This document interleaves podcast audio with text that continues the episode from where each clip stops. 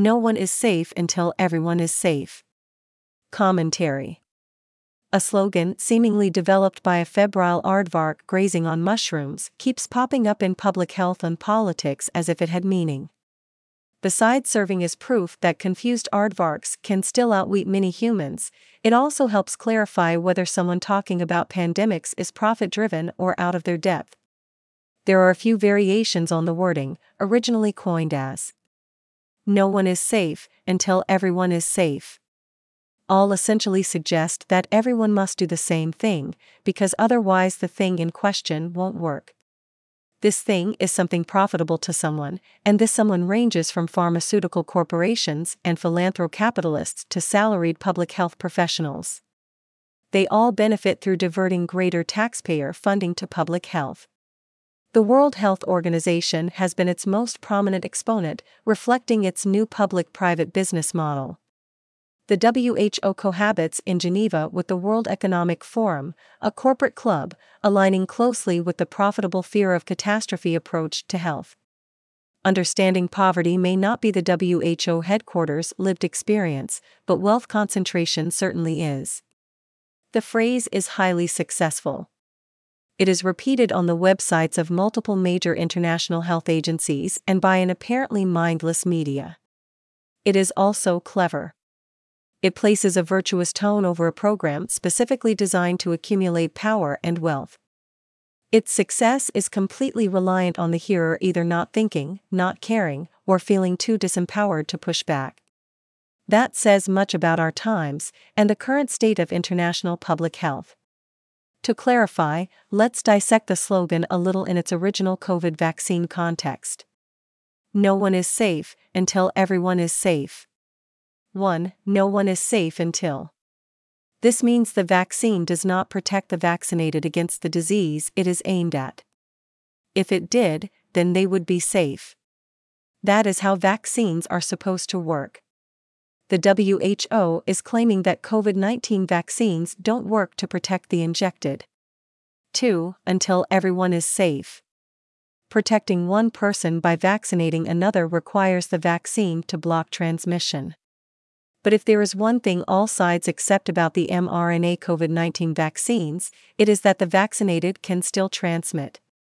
So, this slogan makes no sense in the COVID context, and if anything is an anti-vax statement.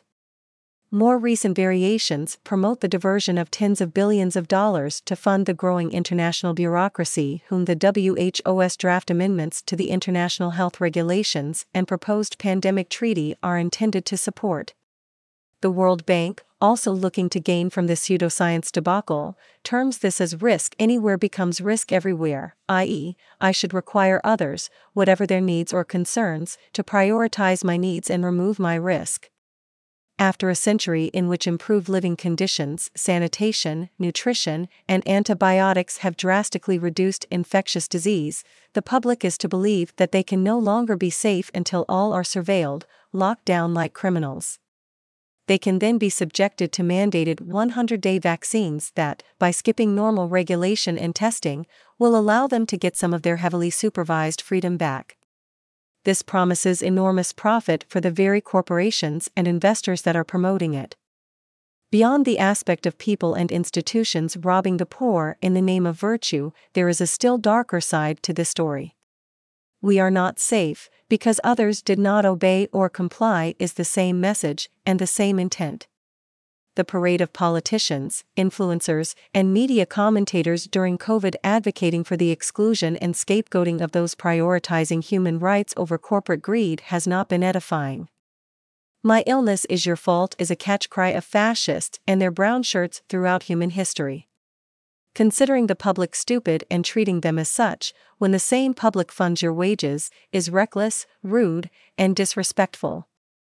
Promoting idiocy and division in the name of public health destroys trust.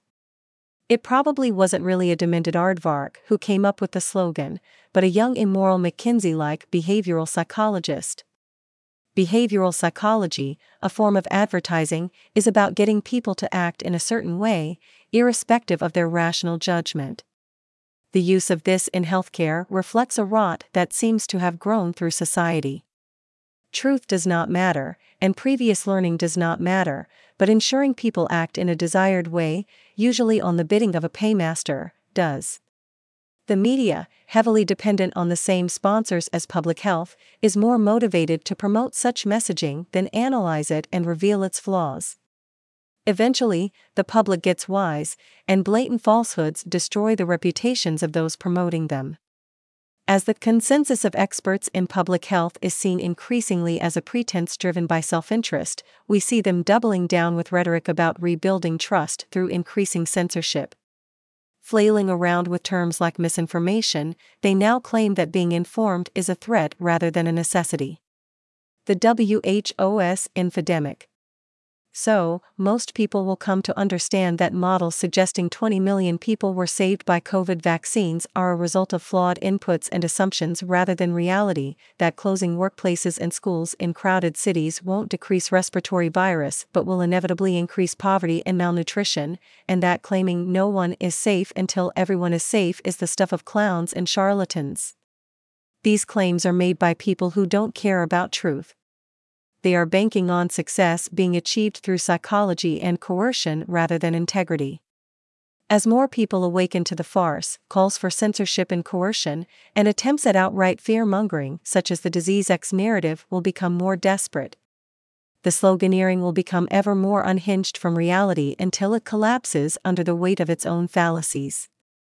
The public will become tired of being deceived and remember things were actually getting better before this deceit started. Alternatively, some dangerous clown in a lab will concoct another pathogenic agent to make it all more real. In either scenario, we cannot afford to have those who lead through empty sloganeering in control. We should treat them with all the respect they deserve. We will only be truly safe when we insist on integrity as a prerequisite for public office and a basis for public health. That is as near or far as we choose it to be. From the Brownstone Institute.